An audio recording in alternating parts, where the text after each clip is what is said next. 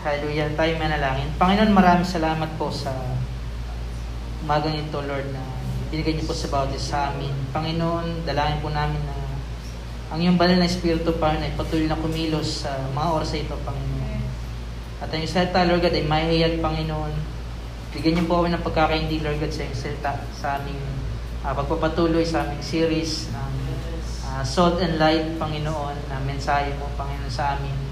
Lord, maraming salamat at alam po namin na bawat mensahe mo, Panginoon, ay meron ka pong kadahilanan, meron ka pong purpose, Lord God, sa iyong mga mensahe, Panginoon. Salamat po, Lord God. Pagpalaan niyo po ang bawat isa, Panginoon, na makapakinig ng salita, Lord. And uh, dalangin din po namin, Panginoon, sa aming mga kasama, Lord, na wala pa po dito, Panginoon, ay sila po, Lord God, ay pakaingatan niyo. Samahan niyo po sila, Panginoon. Salamat po, Lord, sa ilaman po namin. Uh, binabalik ang pinamata sa po pasalamat sa Panginoon. Amen. Amen and amen. Good morning po. Good morning po ulit. Good morning po ulit. So, nasa part 3 na po tayo ng ating series na Salt and Light. Amen? Salt and Light. And yung title po ngayon ng uh, part 3 ay How Can We Shine in the World Today? O, sino na excited? Amen? Sabi dyan, paano daw tayo magliliwanag no, sa, sa panahon na yun? No, sa panahon ngayon, paano daw tayo nagliliwanag tayo mga Kristiyano. Sa nabasa po natin sa Matthew chapter 5, verse 13 to 16, malinaw na sinasabi dito ng ating Panginoon na tayo daw po ay ilaw at asin ng sanlibutan. Amen? Amen. So ngayon, ano po napapansin natin sa panahon natin ngayon? Yan, madami nang sabi na sa end times tayo. Totoo po yan, mga kapatid. Na tayo po ay nasa mga huling panahon na, o huling, huling mga oras, o huling mga segundo na dito sa ating uh, sa ating mundo. Amen. Kaya uh, basahin po natin yung 2 Timothy chapter 3 verse 1 to 6. Ito yung kaninang devotion namin. Uh, hindi lang tayo nabutan nila ni Ate Dats. No? Ang ganda na ito kanina pagbulay-bulayan namin about sa uh, mahuling panahon. Diba? Sa dyan, verse 1, But mark this, there will be terrible times in, in the last days. People will be lovers of themselves, lovers of money, boastful, proud, abusive, disobedient to their parents, ungrateful, unholy, without love, unforgiving, slanderous, without self-control, brutal, not lovers of the good, tre- treacherous, rash, conceited, lovers of pleasure rather than lovers of God, having a form of godliness but denying its power, have nothing to do with them.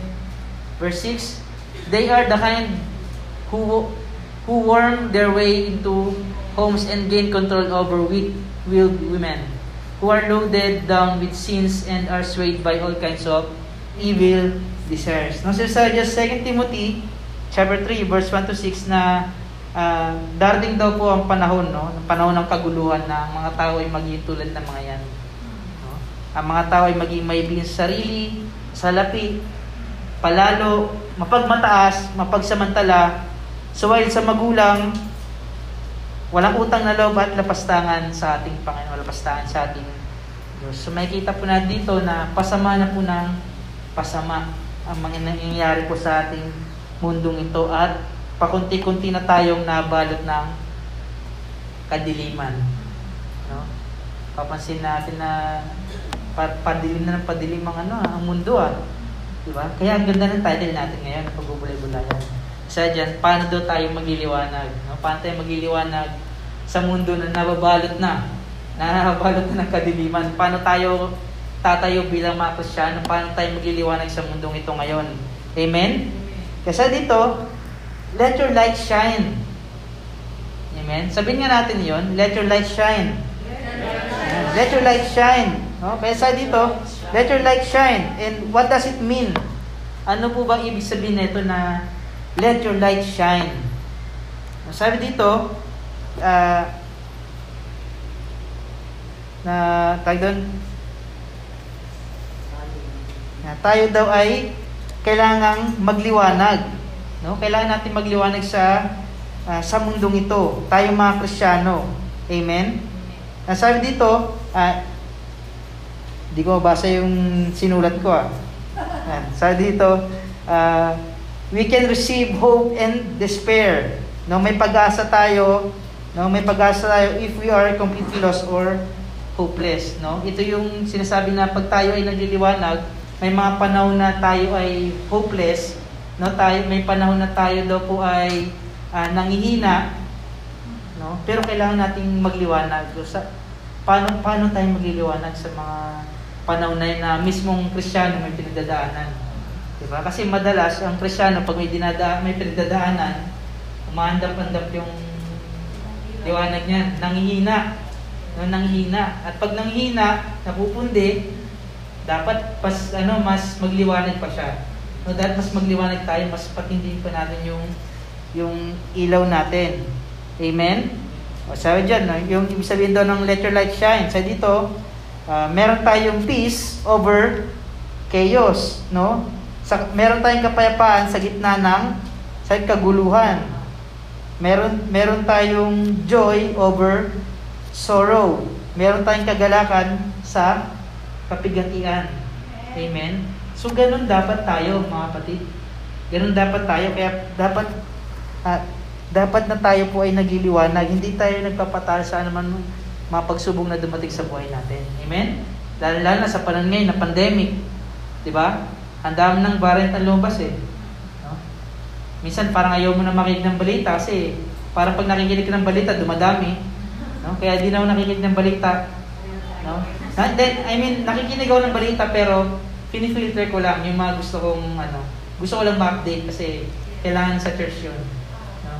Hindi ko na ine-entertain yung mga negative, no? Kung ilan ilan na yung madaming na mamatay, no? Ang entertain natin yung yung pag-asa na binigay pa sa atin ng ating Panginoon, no? Na kahit na papano na madaming uh, madaming tinatamaan ng virus, di ba? Madami pa rin naman ang nililigtas. Amen. Meron pa rin mga gumagaling. Kaya, salamat sa ating Panginoon sa pag-provide niya ng mga vaccine. Amen? Salamat tayo sa ating Panginoon. So, ganun daw ibig sabihin ng let your light shine. No, yun daw ibig sabihin no, na uh, sa hope, may, uh, nakaka-receive tayo ng hope no, sa kabila ng uh, pag tayo ay hopeless na, meron tayong peace over chaos, meron tayong joy over sorrow, di ba? Amen? Kaya, alam nyo, napaka, napakabuti na ating Panginoon tayo ay mga pinili niya. Naniniwala ako doon. Amen? Yes tayo, tayo mga anak ng Panginoon talagang pinili ng ating Panginoon na uh, magliwanag. No, kaya tingnan niyo yung katabi niyo ngayon kung uh, nagliliwanag ba yan? Ako nagliliwanag ba yan?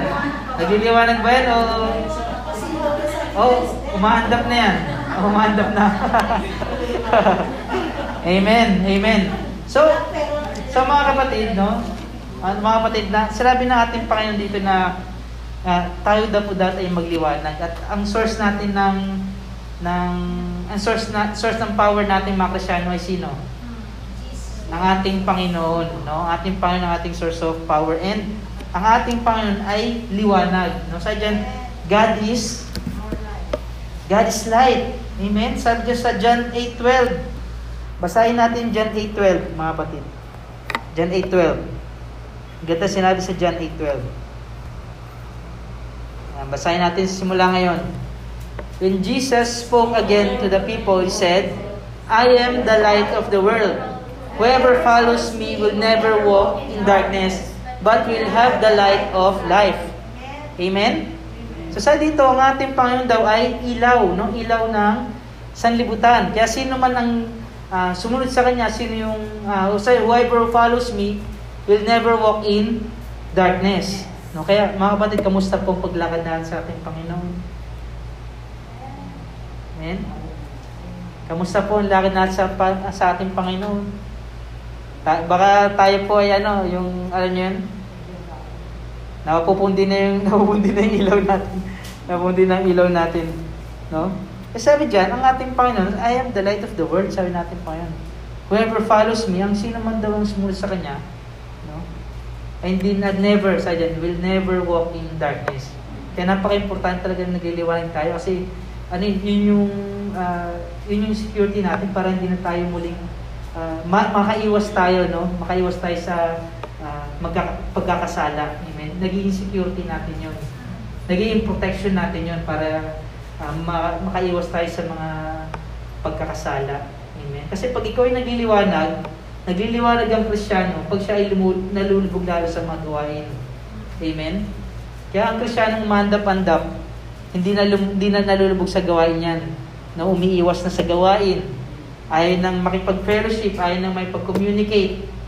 Di ba? Kaya nawawala na ang ilaw. No? Kaya sabi doon, kailangan natin magpatuloy sa ating Panginoon. Patuloy sa ating, sa ating Panginoon, magkaroon tayo ng commitment sa church. No? Ilubog natin ang ating sarili sa mga gawain ng Panginoon para po tayo ay lalo na magliwanag. No? So that, sabi doon, we will never walk in darkness. Amen? Amen. Nasabi dyan sa uh, Psalms, sa awit, sa awit 36 verse 9. Gusto ko rin basahin natin yan. Awit 36 verse 9. Basahin po natin yan sa screen simula ngayon. For with you is the fountain of life. Yan. Your life is the life. Amen. No, sabi dito, uh, For with you is the fountain of life. In your light, in your light we see light. Kaya napakapalad natin. Nakikita niyo ba na kung gaano tayo kapalad na meron tayong Panginoon? Na dati tayo nabuhay sa kadiliman, pero dahil meron tayong Panginoon, meron tayong relasyon sa Kanya, ngayon na meron tayo ay nagliliwanag din. Kaya dyan, ngayon, binigyan ng Panginoon ng liwanag yung ating buhay. Amen? Ang liwanag na ating Panginoon ang nagdala sa atin No, yung nagdala sa atin sa buhay. Dati ang buhay natin ay madilim, walang direksyon, no? Pero yung nakilala natin ng ating Panginoon, binigyan niya ng liwanag yung buhay natin. Ngayon nakikita natin yung direksyon na pinapakita sa atin ng ating Panginoon. Dahil kung nasa dilim ka, hindi mo makikita kung saan direksyon ka pupunta. Amen? Amen. So, Psalms 119 verse 105. Ganda niyan. Sabi Your word is a lamp to my feet and a light to my path. No? Kaya, mga kapatid, napaka-importante din sa buhay natin na uh, tayo po ay babad din sa salita ng ating Panginoon dahil sabi diyan no, na ang ang salita ng ating Panginoon, yan yung tanglaw natin. Yan tanglaw, yan yung nagbibigay ng liwanag sa ating uh, sa ating din, dadaanan, sa ating uh, binibigyan tayo ng direksyon do sa ating uh, sa ating path, do sa ating pagdadaanan. Binibigyan tayo ng liwanag. Amen? Amen. Gusto ko rin basahin yung Psalms 119 verse 30. Yan, gusto ko pong ano, i-take note ko po yung mga sporting, uh, sporting verse na yan. Psalms 119 verse 30. Ang sa dyan, the unfolding, the unfolding uh, of your words gives light. Amen? Gives light. It impacts understanding to the simple. Psalms 119. Kaso walang Tagalog yun natin eh. Gusto kong basahin nyo ano.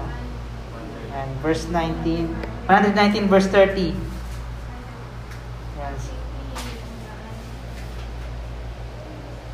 Nakita niyo po? Psalms 119.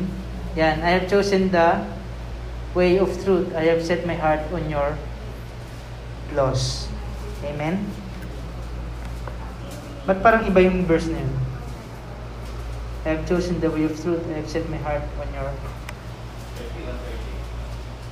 Ay, hindi. Tama yan. Tama yan. 30. Sa dito, ang, ang, ang mali yung notes ko dito. Sa dito sa Psalms 119 verse 30, ang pasya ko sarili, ako'y maging masunurin sa batas mo. Ang pansin ko ay doon ko ibabaling. Okay, sa dito nating sa dito sa awit na to na pinagdesisyonan niya, no? Pinagdesisyonan sa sarili niya na pinagdesisyonan pinagdesisyonan sa sarili niya na siya daw ay maging masunurin, no? Siya ay maging masunurin sa pagsunod no sa salita ng ating Panginoon. Amen. Dapat ganun din po tayo. No? Na yung pagbibigay tayo magiging intentional yung paggaling natin sa ating Panginoon. At maging pag-intentional po yun, gugustuhin po natin na uh, mas mababad tayo sa salita niya. Amen? Kaya mag, kailangan natin magpasya sa sarili natin. Kasi may mga krisyano sinasabi, gusto kong lumalim sa Lord pero Hindi naman nagbabasa ng Bible. Paano tayo lalalim sa salita natin pa, hindi naman tayo nagbabasa ng Bible. Di ba? Kaya ganda sinabi dyan, no? I have chosen the way of truth. I have I have set my heart on your laws. Ang ganda, no? I have set my heart. Sinet niya yung puso niya para doon sa sa kautusan, sa word, sa word ng ating Panginoon. Napagpasyahan niya sa sarili niya. Si David dito yung nagsasalita eh. Napagpasyahan ko sa sarili ko, Panginoon, na maging masunuri sa iyong salita. Sa iyo, sinet na niya yung heart niya. Sinet na niya yung heart niya na maging, mas maging malalim sa salita ng ating Panginoon. Amen? Amen. No? Tsaka, basahin natin yung uh, John, John 8.12. John 8.12. Yan, maganda rin basahin natin John 8.12. Yan. So dito, ako ang ilaw ng sanlibutan. Ang sumunod sa akin ay magkakaroon ng ilaw sa kanyang buhay at hindi nalalakad sa dilim. Kung kanina nabasa natin. Amen? Ang ating Panginoon ang liwanag. No? Ang liwanag natin. Tayong liwanag natin. Tayong mga Kristiyano kaya nagkaroon tayo ng uh, direksyon na nagliwanag din ng ating buhay. Amen? Kaya pansinin nyo, mga kapatid, na yung tayo nakilala sa ating Panginoon, di ba yung mga dating ginagawa natin na hindi maganda, hindi natin nagagawa. Di ba? From glory to glory. No? From glory to glory. No? Tayo ay naiiwas na sa mga dati natin ginawa. Natalikuran na natin. Yes, I then you will never walk in darkness. Never walk, walk in darkness again. Amen? Amen. 2 Corinthians 4 verse 6. Dami namang verse, Pastor. Kailangan nyo yan. Kailangan natin yan, mga patid. 2 Corinthians 4 verse 6. Yan. Basayan natin. Sa dyan. For God said, Let light shine out of darkness. Sige, basahin po natin. May light shine in our hearts to give us the light of the knowledge of the glory of God in the face of Christ. Amen. 2 Corinthians 4 verse 6. No? So, sapagkat ang Diyos na nagutos na magkaroon ng liwanag sa gitna ng kadiliman, ay siya rin nagbibigay, nagbigay liwanag sa aming isip upang makilala namin ang kalwaltian ng Diyos na nagpahayag, na nahayag sa mukha ni Kristo. Amen. Let your let light shine out of darkness. Kailangan talaga natin magliwanag sa mga panahon ngayon, mga patid. Ang dami, ang dami ko nang binibigay sa inyo mga verse na magka, makakatulong sa atin tayo ay ano, tayo ay dapat na magliwanag sa mga panahon na ito. Amen?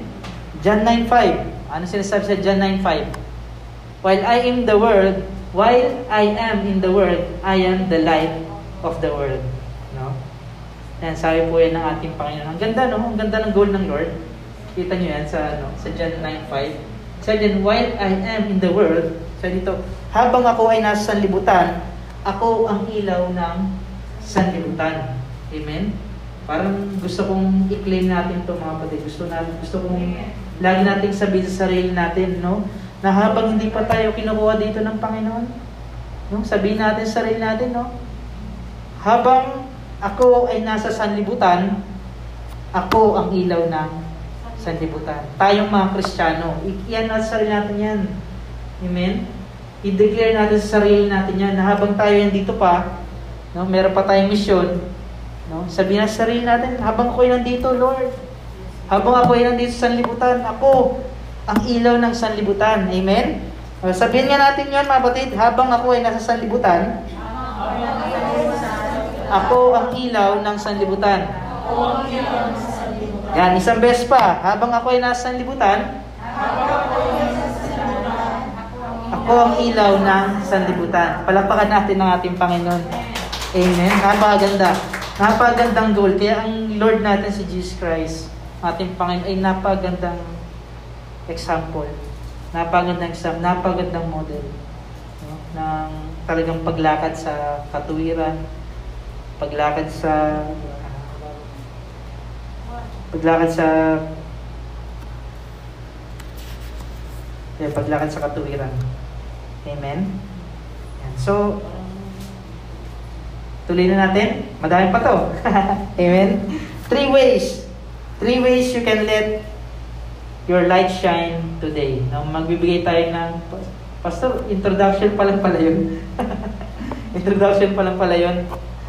So dito, dahil napag-usapan natin kung paano tayo magliliwanag, meron ako nirelate na three ways you can let your light shine today. Amen? Sino ang ready? Amen. So sa dito, no? Set your heart to study God's Word. Amen. So paano tayo magliliwanag? Ito ilan lamang sa mga kapamaraanan. Nasa dyan, three ways you can let your light shine today. And number one, set your heart to study God's Word. Amen?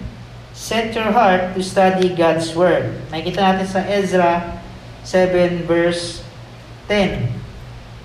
Yan. Sa dito, for Ezra had devoted himself to the study and observance of the law of the Lord, and to teaching it decrees and laws in Israel. No, sa dito sa Berean Study Bible na uh, na search ko, sa dito for Ezra, ang ganda eh, ang ganda eh. Sa dito for Ezra had set his heart to study the law of the Lord. No? The Lord to practice it and to its statutes and teach ordinances in Israel. No? Ganda ng version na to, yung Berean. Saktong-sakto sa number one natin na punto na set your heart to study God's Word. Sa dito, si Ezra daw, sa for Ezra had set his heart. No? Kailangan natin nito mga kapatid, no? para tayo magliwanag sa mundo ito. I-set natin ang puso natin no? sa salita ng ating Panginoon to study God's Word. For Ezra had set his heart to study the law of the Lord And hindi lang basta-basta pag pinag-aralan, no, kasi kung sasabihin natin, Pastor, ang dali lang ng mag-aral yan eh. Madali mag-aral yan, mahirap ang practice. Amen? And sa doon, it is the doing that makes you wise. Amen? Pag meron tayong narisip na salita natin, Panginoon, mas magiging wise tayo kung ito ay sinusunod natin. Ito ay, ito ay ginagawa natin. Amen? Kasi doon, hindi lang sinet ni Ezra ang puso niya sa salita nating Panginoon, sa inyo nito, i-practice pa niya. No? Sa nito, uh, Ezra had set his heart to study the law of the Lord, to practice it, and to its and to its statutes and teach ordinances in Israel. Grabe yung puso ni Ezra, no? Na talagang nilubog lang niya, sinat niya talaga ang puso niya para sa pag-aaral ng ating sa salita ng ating Panginoon. Kasi ay mga gagamit niya yun eh. Magamit niya sa pagtuturo. No? Pagtuturo sa bayan ng Israel. Amen? Amen. And talaga napaka-importante na ating salita ng ating Panginoon na sinasabi rin sa 2 Timothy chapter 3 verse 16. No? Alam ko pong alam na alam niyo itong verse na to na all scripture is God-breathed and is useful for teaching, rebuking, correcting, and training in righteousness. So ito po ang magiging basehan natin no, sa uh, sa ating uh, pagtuturo na itong salita ng ating Panginoon. Sa pagana ito sa uh, pagtuturo, no, sa pag-review, sa pagko-correct, no? At sa dito, correcting and training in righteousness. Amen? Amen. Sa dito, sa verse 17, so that the man of God may be thoroughly equipped for every good works. So habang tayo po ay lumalalim sa pagkakaintindi o sa pagkaka, uh, pagkakaunawa ng salita ng ating Panginoon, dahil sinet na natin yung heart natin sa pag-aaral no, at pag-practice ng salita ng ating Panginoon, sa doon, tayong mga anak ng Diyos no, ay in-equip ng Lord para sa mas madaming pang uh, mabuting gawain no, na magagawa natin sa mundong ito. Amen? At sa pamagitan nun, tayo po ay magliliwanag pa. Amen? Amen, no? Kasi doon, and man shall not live on on bread alone. No? Lagyan nyo daw ng palaman. Amen. Nasa sa Matthew 4.4, mga patid, man shall not live by bread alone, but by every word, no? But by every word that comes from the mouth of God. Amen? Amen? Kaya kung tayo po, yung physical nating pangatawan ay uh, nangangailangan ng pagkain para tayo po ay lumakas, makakuha tayo ng uh, sustansya, di ba? Na para tayo ay makapagpatuloy sa ating buhay. Di ba? Ganon din po sa spiritual life natin. Kailangan natin itong napapakain at ano po yung uh, ano po pagkain ng ating spiritual? Uh, Word of God. No? Kailangan natin yan. Yung salita ng ating Panginoon. Kaya isipin nyo na lang kung gaano nakapayat ang ating ang ating ang ating uh, spiritual life kung hindi natin ito pinapakain ng salita natin Panginoon. Malnourished na. Malnourished na siguro pag di natin ito napapakain, hindi tayo uh, lumulubog, oh, hindi tayo lumulubog sa gawain ng ating Panginoon. Amen? Kaya napaka-importante, alagaan natin ang ating spiritual na buhay, ang ating buhay kristyano. Amen? Hindi lang puro sarili, kailangan balanse eh. Amen? Amen. Kasi dito, 2 Peter chapter 3 verse 18. Ano po sinabi diyan? But grow in the grace and knowledge of our Lord and Savior Jesus Christ. Ang ganda oh. But grow in the grace and knowledge of our Lord and Savior Jesus Christ. To Him be the glory both now and forever. No? Alam niyo yun, na pag tayo ay uh, tayo ay uh, lumulubog o tayo po ay mas lumalalim sa salita ng ating Panginoon. So, tayo daw po ay nag-grow. Amen? Tayo daw po ay nag-grow. No? Lumalawak yung ating pagkakaintindi sa salita ng ating Panginoon. At, at, at pag lumalalim yung pagkakaintindi sa ating salita na ang pag lumalalim ang ating pagkakaintindi sa salita ng ating Panginoon, alam yun, talagang nag-grow tayo eh. No, nag-grow tayo sa wisdom, no? nag-grow tayo dun sa sa biyaya ng ating Panginoon. Mas naiintindihan natin yung yung mga ginagawa ng Panginoon sa buhay natin. Di ba? Yung dati hindi natin naiintindihan, ba't Panginoon ginagawa mo ito? Ngayon naiintindihan mo na. Kasi lumalalim ka na sa salita ng Panginoon. Naiintindihan mo na ba't niya ginagawa yun. Ba't niya inalo ang bagay na yun. Amen? Sa panahon natin ngayon, mga tao nagtatanong eh, bakit ginagawa ng Panginoon to? Ba't hinayaan ng Panginoon na makapasok ang virus sa atin? Di ba? Limited ang pag-iisip ng tao. Very limited. Pero tayo mga Krisyano, kahit na limited ang ating pag-iisip, binibigyan na tayo ng kaunawaan no, sa pamagitan ng kanyang salita. At sinasabi ng kanyang salita na hindi lang naman magandang bagay ang inaalaw ng Panginoon sa buhay natin. Sabi niya sa Ecclesiastes, di ba? Hindi lang yung magandang bagay ang inaalaw niya sa buhay natin, inaalaw niya rin yung mga ganitong klaseng bagay. Yung mga, pana- yung mga panahon na talagang ang daming magreklamo kasi katulad nitong pandemic na ito, ang daming nagreklamo, ang daming daming gusto nang umayaw. Hopeless. Di ba? Nadi-discourage, na-stress, nadi-depress. Di ba? Pero tayong mga Krisyano, nandun na tayo, andyan na tayo. Alam natin, no? Alam natin na may pag-asa ating Panginoon. Amen? Ito sa panahon na to, kailangan malaman natin, mga kapatid, na ang pag-asa natin ay ating Panginoon. Amen? Amen. Kaya kailangan natin mas mababad po tayo sa salita ng ating Panginoon. Mag-grow tayo, no? Mag-grow tayo sa knowledge no? ng salita ng ating Panginoon. No? Tayo dapat ay lumago sa kagandahang loob ng ating Panginoon. Grace. Amen. Kaya, yan. Ano yung, dito tayo sa number 2 na punto. No? Yung number 1 natin na punto is set your heart to study God's Word. And number 2 na punto, para tayo daw po ay mas magliwanag sa panahon na ito. No? Sa gitna ng pandemic, kailangan natin magliwanag. Amen? So dito, encourage one another. Sino magsabi ng amen? Amen. amen. No? Paano tayo magliliwanag? Encourage one another. Pastor, paano pag ako'y may pinagdadaanan? Mag-encourage ka pa din. Amen? Mas may anointing pag ano eh, may pinagdadaanan ka tapos mag-encourage ka pa eh, di ba? Actually, ang mga madalas na nag-encourager, sila yung mga talagang may matinding pinagdadaanan. Meron akong isang pastor na napaking, napakinggan, no? Meron akong isang pastor na pakinggan sa radyo, or narinig ko lang to kay daddy, na meron, meron nagpasalamat sa kanya na, Pastor, maraming salamat sa iyong pag-encourage sa akin. Maayos na po ngayon ang aking pamilya. Nagkaayos na po kaming lahat. At kaming lahat po ay nagpapatuloy na sa Panginoon. Tapos malaman-laman na yung pastor, yung pastor pala na yun ay wasak yung pamilya, may pinagdadaanan. Kita niyo yung nagagawa. Kita niyo yung nagagawa. Kahit na may pinagdadaanan, naging pagkapala pa din. Amen. So doon, ikaw, ikaw na nagpapagina, nakapagbigay ng ginhawa sa iba, pagiginawain din ng ating Panginoon. Amen? Yan, kasi dito sa 1 Thessalonians 5, verse 11, encourage and build up each other. Amen? Therefore, encourage one another and build each other up just as in fact you are doing. Kailangan natin uh, i-encourage ang bawat sa atin. I-build up, hindi i-discourage, mga kapatid. I-build up na sila ay kailangan magpatuloy sa ating Panginoon.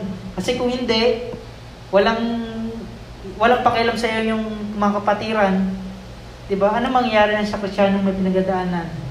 'Di ba? Kawawa naman, 'di ba? Kasi ang Kristiyano may pinagdadaanan, gusto niyan, gusto niyan mag-isa.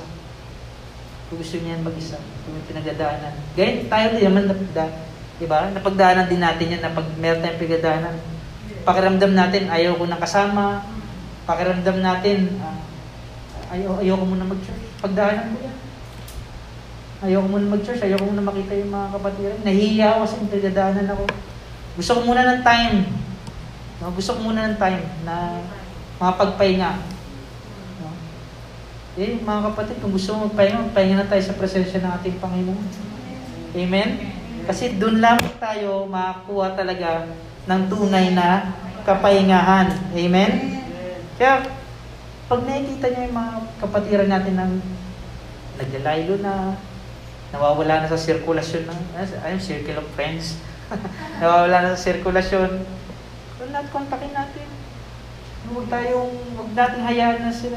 Sila, gusto yun man nila na parang maglaylo tayo, huwag tayong, huwag natin hayaan sarili natin na sila ay maglaylo. Naiintindihan niyo ako? Ibig sabihin nun, hindi nagkakaroon tayo ng pagpapalaga sa ating kapatiran. Amen?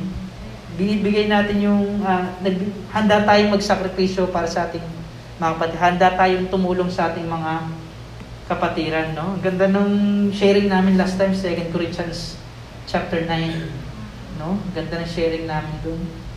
Nung nasasabi doon ni Pablo na pag tayo ay tumutulong sa kanila, hindi lamang natin natutugunan yung kanilang pangailangan, kundi natutulungan din natin sila na magpasalamat sa ating Panginoon.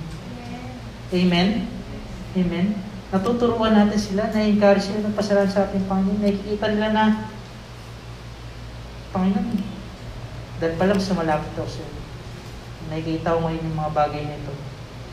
May mga tao palang concern sa akin. May mga tao palang ayaw akong mapalayo sa iyo. Diba? Kasi i-impart talaga ng kaawayan, i-impart ng devil sa atin yan. Hindi mo kailangan ng kasama. Huwag ka munang matin sa church. Magpahinga ka na lang muna. Pandemic naman. Ang sarap sa ears. Ang sarap sa ears. May virtual naman. Diba? Ang sarap sa ears. Ang sarap sa ears magpahinga ka na lang sa bahay. Sarap naman talaga magpahinga. Diba? Sino ba, sino ba naman ang may ayaw ng kapahingahan? Pero kung gusto mo ng kapahingahan sa gitna ng pandemic na to at ikaw ay kristyano, baka sabihin sa'yo ng Panginoon, gusto mo na ba talaga magpahinga? Mamaya mapatayo ka sa higa mo. Hindi po, Panginoon. so, mga kapatid, sa dito, encourage one another. Sa pamagitan po niyan, naging liwanag tayo, mas nagliliwanag tayo sa uh, sa ating, yung buhay ko siya natin mas lalo nagliliwanag. Amen? Amen. So, encourage and build up each other. And sa dito sa Hebrews 10, 24 to 25, at napaka-popular din po na verse yan. No? Sa dyan, uh, sa dyan, and let us consider how we may spur one another on toward love and good deeds. Amen? And sabi dyan, let us not give up meeting together as some are in the habit of doing. Take note niyo po yan, yung as some are in the habit of doing. Meron talagang mga Krisyano No, meron talagang mga Krisyano na talagang pag may pinagdadaanan, di, di na talaga umatad sa fellowship. Amen? Kaya ganyan, yan yung, ano, yan yung pagdi-deceive, no? Yan yung deception ng kaaway sa buhay natin. Yan talagang yung itatay na sa isip natin na may pinagdadaanan ka, magpahinga ka. Huwag ka naman matin. Akala mo, anghel ng Panginoon yung nagsasabi sa'yo, no? Para, ano nga, no, oo nga, magpahinga na lang muna ako. Di na muna ako attend. Di ba? Kasi dyan, are some in the habit of doing. Pinapabayaan na nila yung fellowship nila, which is ang pinaka-importante. Pansin niyo yung ministry ng ating Panginoon. Lagi niyang kasama ang kanyang mga disciple. Ayaw, niyang, ayaw niya yung parang siya lang yung mag-isa. Doon may mga pagkakataon na siya yung nag-isa para manalangin. Pero sa madaming pagkakataon, kasama niya ang kanyang mga disciples. Amen? Kasama niya ang kanyang mga disciples. Bakit? Para, uh, para ma-encourage niya. No? Para ma-build niya. Amen? Makasama niya sa fellowship. No, naalala ko yung nakahuli sila Peter ng ang madaming isda, pinaghandaan pa sila ng ating Panginoon. May small fellowship na nangyari. Ang Lord pa ang naghanda sa kanila. Isipin niyo yun. No, kaya dapat, mga kapatid, huwag natin hayaan ang sarili natin. Kung ang, kung ang iba, na, iba natin mga kapatid ay nakikita natin na hinaya nila ang kanilang ang kanilang fellowship no, sa ating Panginoon, sa ating sa church, tayo huwag natin hayaan sa dyan, no? Let us not give up meeting together as some are the habit of doing. Kung nakikita natin silang nawawala na sa sirkulasyon, gumawa tayo ng paraan. Huwag natin hayaan na, hayaan nyo siya, gusto niya yan eh. Di ba? Wala pag ganun, wala tayong pagmamahal sa ating kapatiran. Amen? Hinahayaan lang natin siya magkasala. Hayaan mo siya, gusto niya magpahinga, pastor eh. Eh, alam niyo po ba ang isa pang definition ng kasalanan, mga kapatid, na sinabi sa James? Pag, pag alam mong tama, di mo ginawa, ikaw ay nagkakasala. Kung alam mo na tama, natulungan mo yung kapatid mo, na nagalaylo na, at di mo ginawa, wala ang ginawa, ikaw ay nagkakasala. Amen? Kaya wag nating hayaan. No? Wag nating hayaan na sila ay uh, mag-give up no, sa fellowship, di na matin ng mga uh, ng ating Panginoon. Tutulungan natin sila kahit na may pinagdadaanan ka. Amen? Amen? Kasi baka may iba sabihin, Pastor, di ko matundi, di ako makapunta sa, di ko siya ma-encourage kasi pinagdadaanan din po ako eh. Amen? Kahit na may pinagdadaanan tayo, kailangan natin mag-encourage. Kasi totoo salita natin, Panginoon, na ikaw na, ikaw na nagpa, nagbibigay ng kaginawaan sa iba, ipapagginawaan din natin, Panginoon. Amen? Amen. Kasi yan, uh, not giving up, no? Not giving up meeting together as some are in the habit of doing. No? Huwag natin hayaan na tayo din ay matulad sa kanila. Amen? Lagi natin gigisingin sa sarili natin. Teka, parang nawawala na ako sa fellowship pa. Balik ako. Balik ako sa Lord. Balik ako sa fellowship. Natin hayaan yun, mga kapatid. Siya dyan. And encourage one another all the more as you see the day approaching. Amen? Napakabilis lang po ng panahon. No? Napakabilis ng panahon. No? Kaya, uh, wag, wag nating hayaan. No? Yung makakaya talaga natin na matulungan sa panahon ngayon ay talagang tulungan natin dahil na sa ating mga kapatid, mga kapatiran. Amen? Kaya kung meron ka nakikita na, parang itong kapatid ko hindi na nag di nag-church no? sa matagal na panahon, hindi na nakapag-visit. Pwede mo bisitahin. At ang at hindi lang po pa ngayon ng way ng pagtulong eh, laging pera ha. Hindi laging pera ang, ang pag-offer, ang maaari natin i-offer sa kanila. Maaring time mo, maaari yung presensya mo lang, sapat na eh. Diba? Na pumunta ka sa kanila, makapag-usap. No? Kasi yung, gina, yung ginagawa ng Diablo sa atin pag meron tayong pinagdadaanan, kaya lumalayo yung mga Krisyano, kasabihin niya sa'yo, di mo kailangan ng fellowship, pero pag nandun na yung mga kapatiran mo, tigan nyo yung nabibigay. Ano nangyayari? Bibigyan ka ng joy. Kasi ayaw ng kaaway na na ikaw ay maging masaya, na ikaw ay magkaroon ng uli ng kagalakan sa iyong buhay kristyano. Diba kaya kailangan ingatan niya kasi pag nasungkit yung bunga na yan sa atin. Di ba yung kasama doon sa bunga ng ano? Holy Spirit, di ba? Amen? Huwag natin hayaan na masungkit na kaya kasi yung talagang gusto niya makuha yung kaligayahan natin. Di ba? Kaya pag nawala na yon, ayan na. Ayaw mo nang may pag-fellowship. Kaya sa atin din, kasi madami rin sa atin dito na madalas ganun nangyari pag mayroong pinagdadaanan. Tignan nyo yung unang-unang nawawala, joy. Di ba? Joy. At yan din naman ang talagang isipin nyo. Yan din naman talaga ang kayang ibigay no, ng fellowship sa atin, sa ating buhay. No, pag nakikita natin ulit mga kapatiran natin, nakikita natin na concern sila sa atin, unang-unang maramdaman natin yung kagalakan. Kaya ayaw ng kaaway, gusto niya talaga nakaway sa ating kagalakan. Amen? Amen. 2 Corinthians chapter 13, verse 11. Nasa second page pa lang po ako ng sulat ko dito ha. Ah, mga 30 pages itong nagawa ko eh. Biro lang. Sa dito, finally, brothers, good, goodbye. Aim for perfection. Listen to my appeal. Be of one mind. Live in peace. And the God of love and peace will will be with you. Amen? Sa dito, encourage one another. Be one. Be of one mind and live in peace. No? Iyan yung ano, yan yung uh, final greetings ni Pablo no, sa uh, sa mga sa Corinthians, so sa Corinthians Church, no. Sa dito ni Pablo na sikapin nating maging ganap o sikapin nating maging ganap o sumunod sa kanyang mga payo. Amen. Na magkaroon tayo ng pagkakaisa at mamuhay ng mapayapa at at sumasa atin ang ating Panginoon ng pag-ibig at kapayapaan. Amen? Amen. Hallelujah. So, sa dito, bakit bakit pastor, bakit kailangan nating mag-encourage? Bakit kailangan natin mag-encourage? Number one, encourage to be an encourager. Bakit kailangan natin mag-encourage? Dahil unang ang uh, bakit natin kailangan mag-encourage? Encourage, no? Mag-encourage tayo to be an encourager. Amen? Encourage uh, uh, encourage to be an encourager.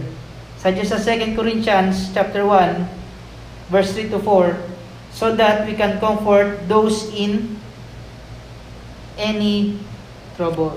No? Pag tayo daw po ay uh, sa doon but ba't kailangan nating mag-encourage no? para daw tayo daw po ay maging encourager din. No? Pansinin niyo yung mga taong na-encourage natin. Di ba? Pag sila naman yung pagdadaanan, nakita nila yung kabutihan sa buhay nila nag-encourage sila, nakakatulong din sila sa iba, di ba? So, kailangan natin mag-encourage para sila din ay mag-encourager. No? Encourage to be an encourager.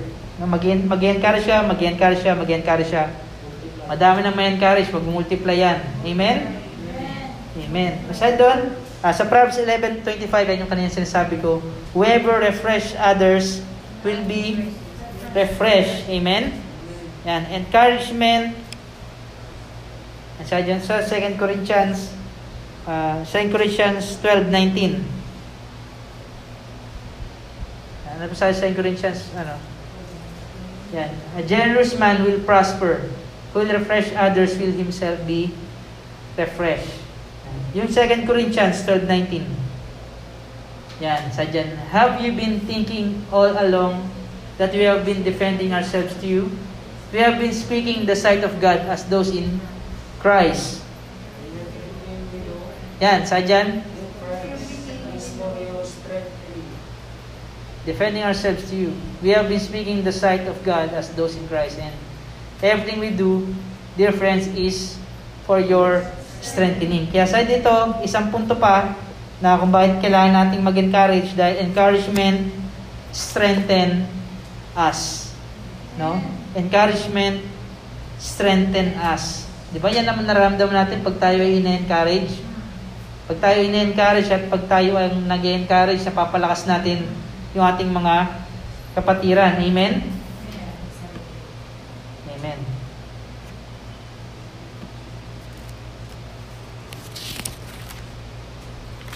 Yan. Tapos dito tayo sa uh, yung point number 3 natin.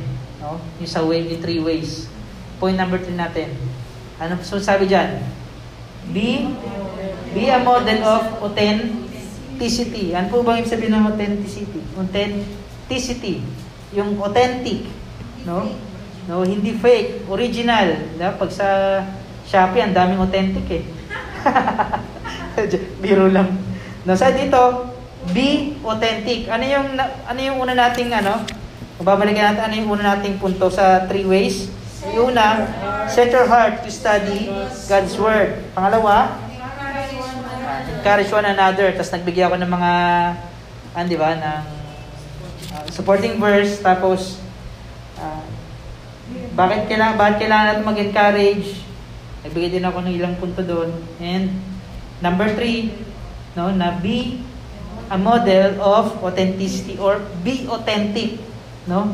Sa pamagitan niyan, mas magliliwanag daw tayo. Amen? Sa dito, uh, si Pablo, no, si Pablo, no, makikita natin talaga yung yung ministry ministry ni Pablo nung siya ay ay mababasa natin sa kanyang kwento sa Bible eh, na siya po talaga ay makikita natin ng ano ng pagka God-centered na na pamumuhay. Amen. Said God-centered, not me-centered. Sabihin nun, pag God-centered ka, hindi ang kalooban mo ang masusunod. Lagi, lagi, lagi mo nang susundin yung kung ano yung kalooban ng Panginoon. Hinihingi mo na ngayon kung ano talaga yung kalooban ng ating Panginoon. Amen? Ano sabi sa 2 Corinthians 2? 2 verse 4. Ganda niyan, 2 verse 4.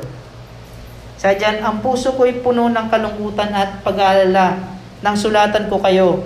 At maraming luha ang tumulo habang sinusulat ko iyon. Sumulat ako sa inyo, hindi upang kayo dulutan ng kalungkutan, kundi upang ipadama kung gaano kalaki ang aking pagmamahal sa inyo. So may kita natin dito mga kapatid na si Paul ay isang model ng uh, pagiging authentic, no?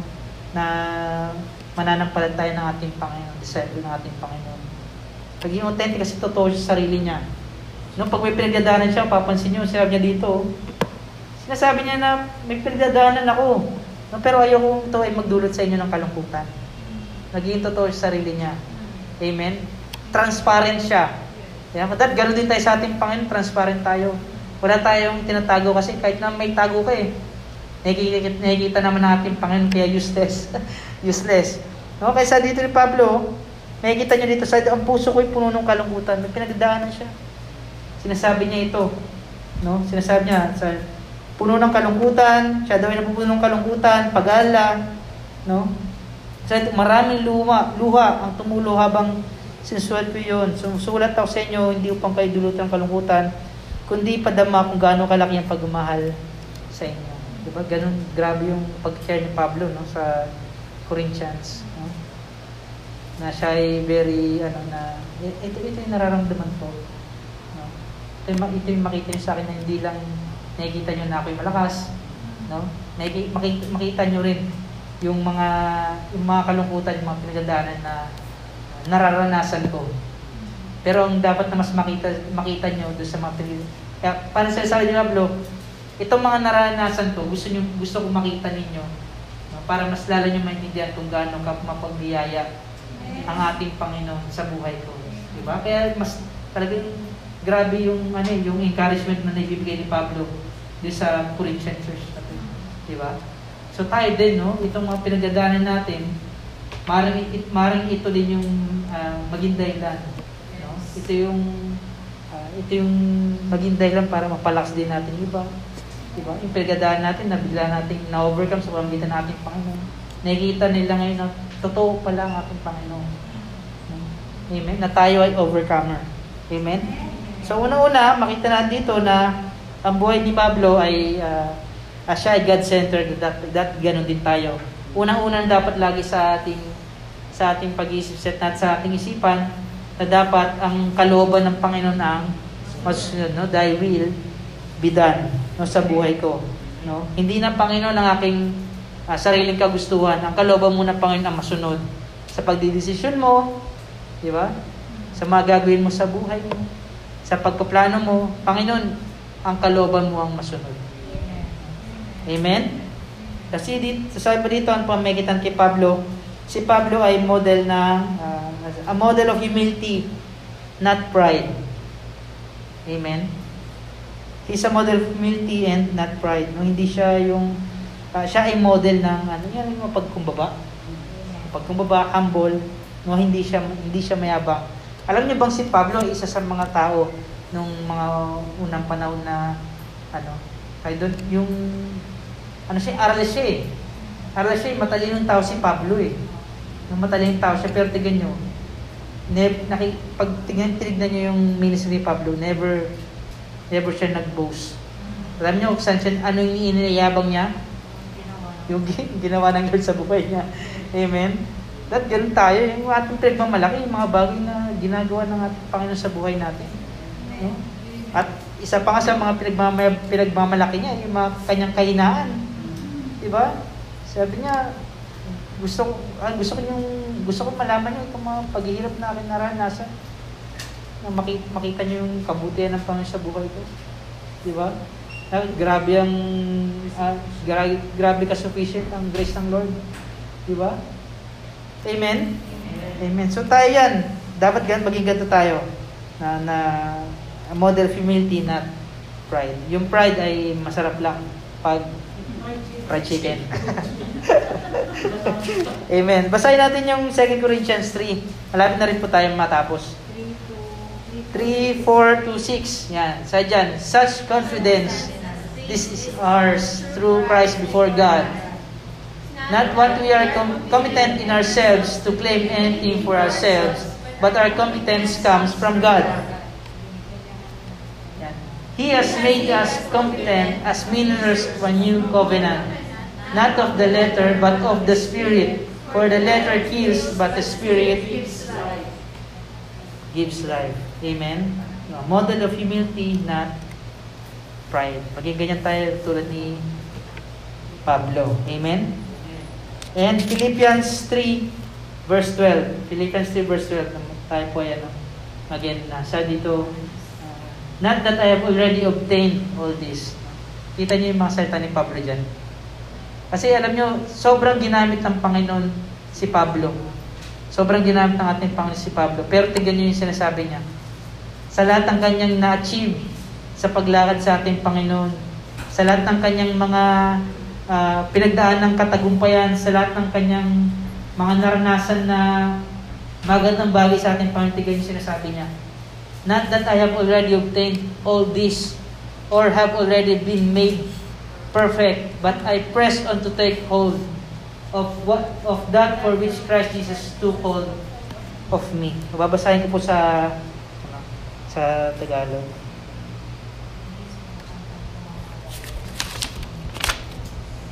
Three twelve. Ganda niyan, 312. 312. Sa dyan, hindi, no? Hindi sa nakamtam ko na ang lahat ng bagay na ito. Hindi rin sa ako'y ganap na. Ngunit sinisikap ko makamtan ang gandipala sapagkat ito ang dahilan kung bakit ako'y tinawag ni Kristo Jesus. Amen? Napaganda, no? Na talagang magpapatuloy ako hanggang sa katapusan. Walang, walang kayabang-yabang si Pablo. Walang, wala kang makikitang pride sa kanyang sarili. No? Sabi niya, kung makikita natin talaga ang dami, ang dami ng naranasan ni Pablo eh. Madami na rin siya mga uh, uh, mga pagpapalang pinagkakalob talaga sa kanya natin. Pero sabi ni Pablo ito, hindi sa nakamtan ko ng lahat ng bagay nito. Hindi ko sinasabi na ako ay ganap na.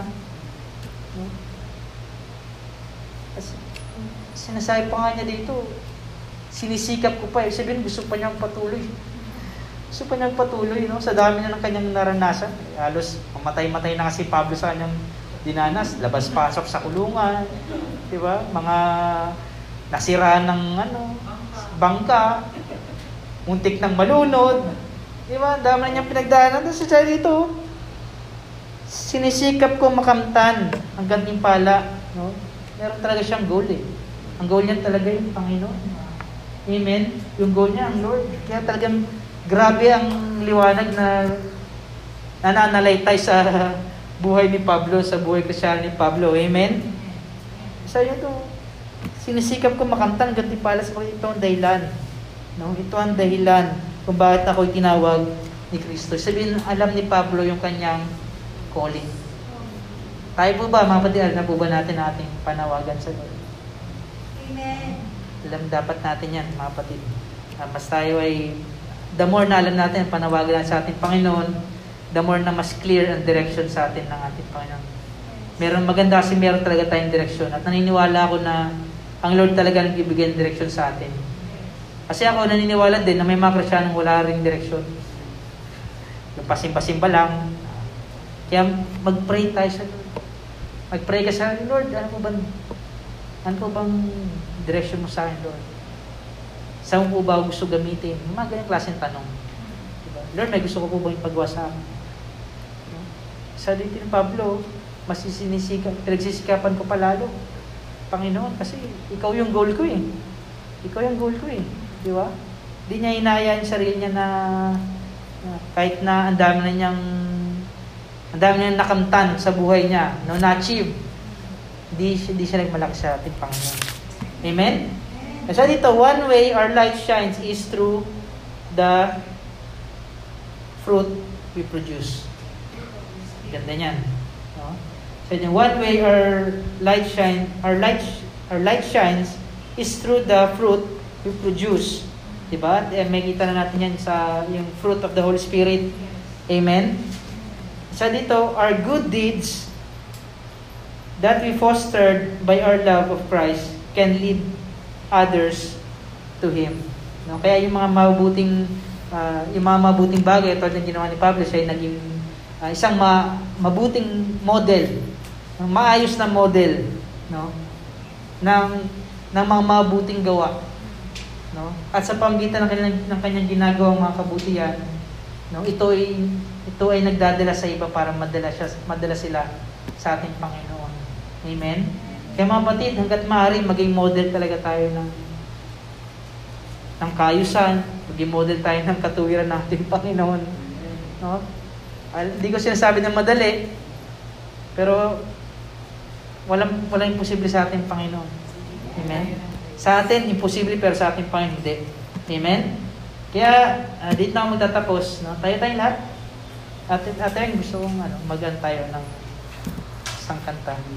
Na ito ito po ang challenge ko sa inyo, no? Ito po ang challenge na iwan ko sa inyo sa pagtatapos ng mensahe na to na uh, itanong natin to sa sarili natin no, bilang mga Kristiyano. No? At alam ko, naniniwala ko na ito talaga ay napagandang mensahe na gusto ng Lord na ating mapakinggan. Kamusta? Kamusta na kaya ang, ang liwanag na nasa atin? Kamusta na kaya yun? Tanungin natin sa sarili natin yan. Kamusta na kaya ang liwanag ko? No? Nagliliwanag pa kaya ako, Panginoon? Diba? Maaari kasing ikaw ay, ikaw ay nag-church pero makapansin mo na parang hindi ka na nagliliwanag. No? Si Pablo ay isang model ng ano, model ng pagiging authentic or totoo sa sarili. Transparent. Kailangan makitaan din tayo ng Panginoon ng ganun. Na Lord, may pinagdadaanan ako, hindi talaga umaayos sa pagkakataong ito. At totoo lang, Panginoon, mukhang hindi patay sindi ang ilaw ko eh. Mukhang patay na talaga, Panginoon. Kaya, umamit tayo sa Panginoon kasi ang totoo niya, alam talaga ng Lord yung ating pinagdadaanan.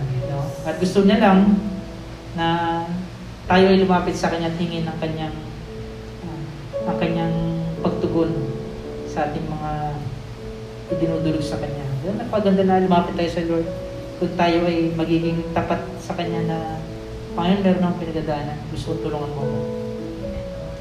Nakikita ko po, Panginoon, na ako hindi na nagliliwanag bilang isang anak mo, Panginoon. Hmm? Hindi na ako, Panginoon, na yung tulad ng dati. Kung na wala na, Lord, yung joy, gawa ng mga pinagdaanan mo. Kaya sa pagkakataong ito, sa pagkakataong ito, gusto kong mag-pray.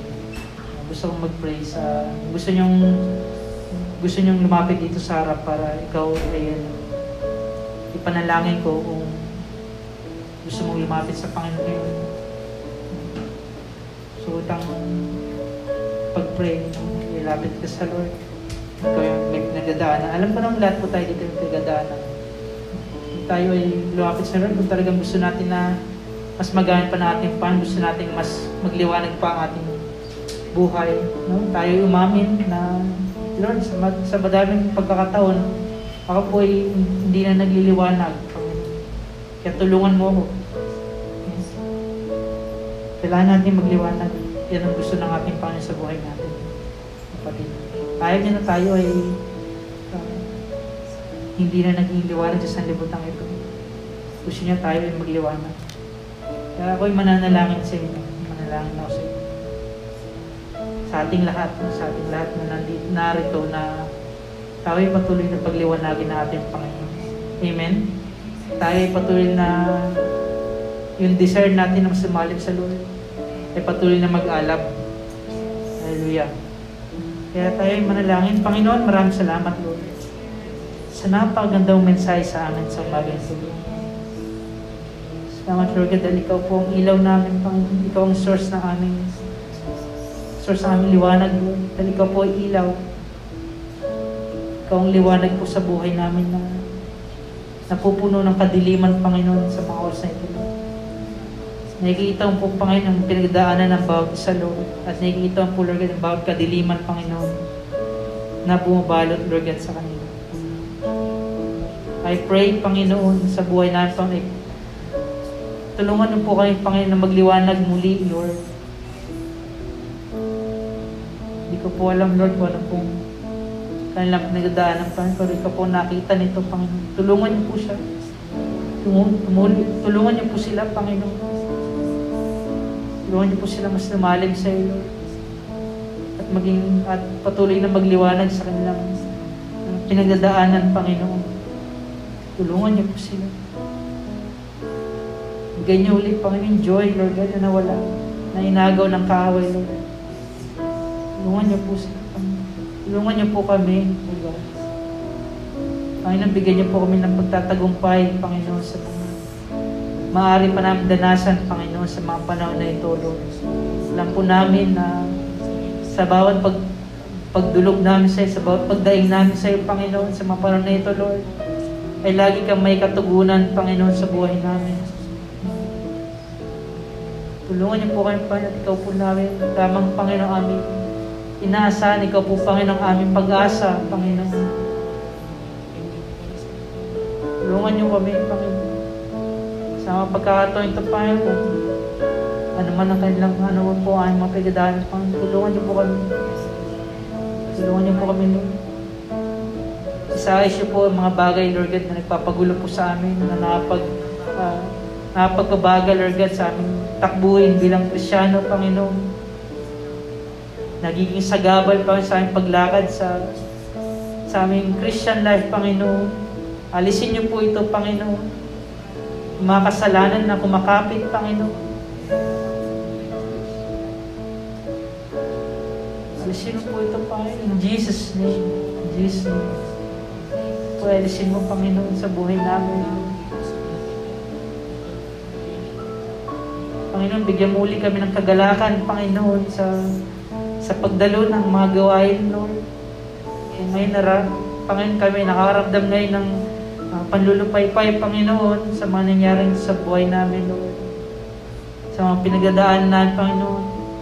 Kami bigyan mo ng kalakasan, Lord. Bigyan mo uli kami ng joy, Lord. Bigyan mo uli yung kagalakan, Panginoon, sa pag uh, sa pag-attend sa mga gawain, Panginoon. Tulungan niyo po kami ma-overcome namin, Lord God, ang mga uh, mga temptation, Lord. Sa buhay namin, Panginoon. And I pray, Lord God, and I pray, Panginoon, sa bawat isa na narito, Panginoon, na bigyan mo, Lord God, ng katagumpayan, Panginoon. Bigyan mo kami ng katagumpayan. Saan naman, Lord God, na aming maaari pang danasin, Panginoon. Tulungan mo din po kami, Panginoon, na tumulong sa iba. Tumulong sa aming mga kapatiran, Panginoon. Bigyan mo kami ng sensitive na spirit, Panginoon. Na makita po namin kung ano pong pinagdaanan ng aming mga kapatid at kami po ay makatulong sa kanila. Na ma-encourage po namin sila, Lord. Na magbalik sa gawain, Panginoon, mas lumalim pa sa sa iyong salita, Panginoon. Mas lumalim pa, Lord, sa iyong uh, sa relasyon niya sa inyong Panginoon. Hallelujah. Salamat po, Panginoon. Thank you, Lord. Thank you, Jesus. Salamat po, Lord. Tunay nga pa na ikaw po, Panginoon, ang aming kublihan. Ikaw po ay tapat sa buhay namin. Ang ginawa mo sa krus, Panginoon, ang nagdala po sa amin sa buhay na ito, Panginoon. Ikaw po ang nagbigay ng buhay sa amin, Lord. Ang iyong liwanag, ang iyong liwanag, Panginoon, nagbigay sa amin ng, buhay na ito, Panginoon. wala Panginoon yung liwanag, Lord, eh, maaaring kayong Panginoon nasa kadiliman pa rin sa mga oras sa ito, Panginoon. Kaya kami, Panginoon, ay nagpapasalamat sa iyo, Panginoon. Kami nagpapasalamat na nasa gitna, Panginoon, ng, ng pandemyang ito, Panginoon, ay pinapakita mo, Lord God, sa amin, Panginoon, ang iyong liwanag, Lord. At siya pong nagbibigay sa amin ng pag-asa, Panginoon, na magpatuloy po sa buhay, Panginoon. Salamat po, Lord. Madami kang ginagamit ng mga tao. Madami kang ginagamit na instrumento, Panginoon, upang hindi kami umiwalay, Panginoon, sa iyong, sa iyong presensya, Lord God. Sa aming relasyon sa iyo, Panginoon. Salamat po, Lord. Salamat po, Panginoon. Salamat sa iyong dugo, Panginoon. Na nagko-cover sa amin, Lord God. Na nagkikip po sa amin, Panginoon. Sa sa pandemic na ito, Lord. Salamat po, Panginoon, sa protection. Salamat po sa pagkikip niyo po sa bawat isa sa amin. Salamat po, Lord. Salamat po. Wala po kami po masabi kundi salamat, Panginoon. Salamat natin ang ating Panginoon. Salamat po, Lord. Salamat natin. Salamat po, Panginoon. Napakabuti yung po sa aming buhay, Lord. Kahit sa gitna namin pinagandaanan, lagi ka nariyan, Panginoon. Lagi ka nariyan, Lord God, para sa amin, Panginoon. Ayaw mo kami mapahamak, Panginoon. Ayaw mo kaming malugmok, Panginoon. Salamat po, Lord. Salamat po. Salamat sa iyong biyaya, Panginoon, sa amin. Hanggang kayo po ay patuloy na nagkakasala sa iyong harapan, Panginoon. Patuloy pa rin kami pinipilit, Lord. Hindi kami karapat dapat, Panginoon. Ginagawa mong karapat dapat, Lord. Salamat mo sa iyong masaganang biyaya sa buhay ng bawat isa, Lord. Dalangin po namin, Lord God, sa, sa pagtatapos, Panginoon, gawain ito, Panginoon. Tulungan mo kami, Lord God, na lumakad sa katuwiran, Panginoon. Na kahit na nandito na po kayo, Panginoon, sa sa last days, Panginoon, terrible times, Lord. Kayong Panginoon, matagpuan mong tapat, Lord God. Find us faithful, Panginoon, sa mga panahon na ito. Na naalam po namin, Lord God, na malapit na po ang inyong pagbabalik, Panginoon. Patuloy mo kami palakasin, Panginoon. Kung ano man, Lord God, maaari pa na pagdaan ng Panginoon. Eh kayong Panginoon, patuloy mo pa rin ililigtas, Panginoon, tulad ng sinabi ni Pablo, Lord God. Na sa lahat ng mga uh, maaari namin pagdaanan, Panginoon, ay ikaw pa rin po, Panginoon, ang magbibigay sa amin ng kaligtasan, Panginoon. Salamat po, Lord. Salamat po. Salamat po sa napagandang plano niyo po sa buhay ng bawat isa na narito, Panginoon. And I pray, Lord God, na lahat ng narito, Panginoon, gamitin mo, Panginoon, mightily Magkaroon sila ng commitment sa iyong mga gawain, Panginoon. Mas lumalim pa, Panginoon, ang kanilang pagkakaunawa sa iyo, ang relasyon niya sa iyo, Panginoon.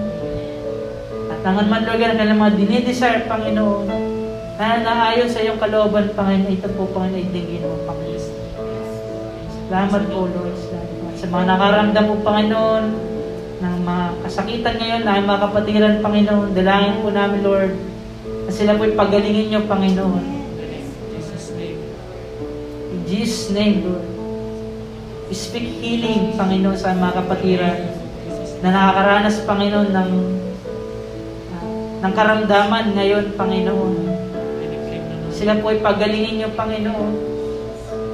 Dadalahan din po na ang mga kapatiran na nakakaranas, Panginoon, ng uh, uh, nakakaranas, Panginoon, ngayon ng mga kasakitan, Panginoon, o nai-stress, Lord depression, Panginoon. In the name of Jesus, ito ay alisin mo, Panginoon, sa kanila. Nalaman po nila, Lord God, yung pag-asa, Lord God, inasa yung Panginoon. Na ang kailangan nila ay ikaw, Panginoon, sa buhay nila. Bigyan niyo po sila ng kalakasan, Panginoon, sila nakakaranas ng panghihina, Panginoon.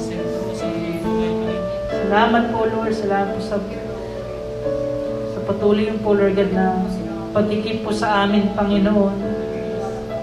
And we also pray, Panginoon, sa aming bansa, Panginoon. Patuloy po itong panghawakan, Lord. Patuloy po kami keep, Panginoon, ng bawat sa bawat tao, Panginoon, ng bansang ito, Lord. Ang aming presidente, Panginoon, sa kanyang pagdidesisyon, Lord. Po ay patuloy mong tulungan, Lord God. Patuloy po siyang uh, bigyan ng karunungan, Panginoon, para sa aming bansa, Lord. Ganyan din ang aming mga, um, uh, ang iba pa, Lord, na sangay ng aming pamahalaan, Panginoon. Tuloy po silang pakaingatan din. Dalangin po namin, Lord, na ang kaligtasan, Lord, ay kanilang masumpungan sa iyo, Panginoon. Kaligtasan, ay masumpungan nila, Lord. Nawa sila magkaroon ng takot sila sa iyo, Panginoon. Sila po ay masave, Panginoon. Yan po aming dalangin, Panginoon. Salamat po, Lord. Salamat po, Panginoon. Din, Lord, salamat, Panginoon, sa patuloy niyo po, Panginoon, na pagiging tapat po sa buhay na bawat isa sa amin, Panginoon. Ikaw po ay tunay ang tapat, Panginoon.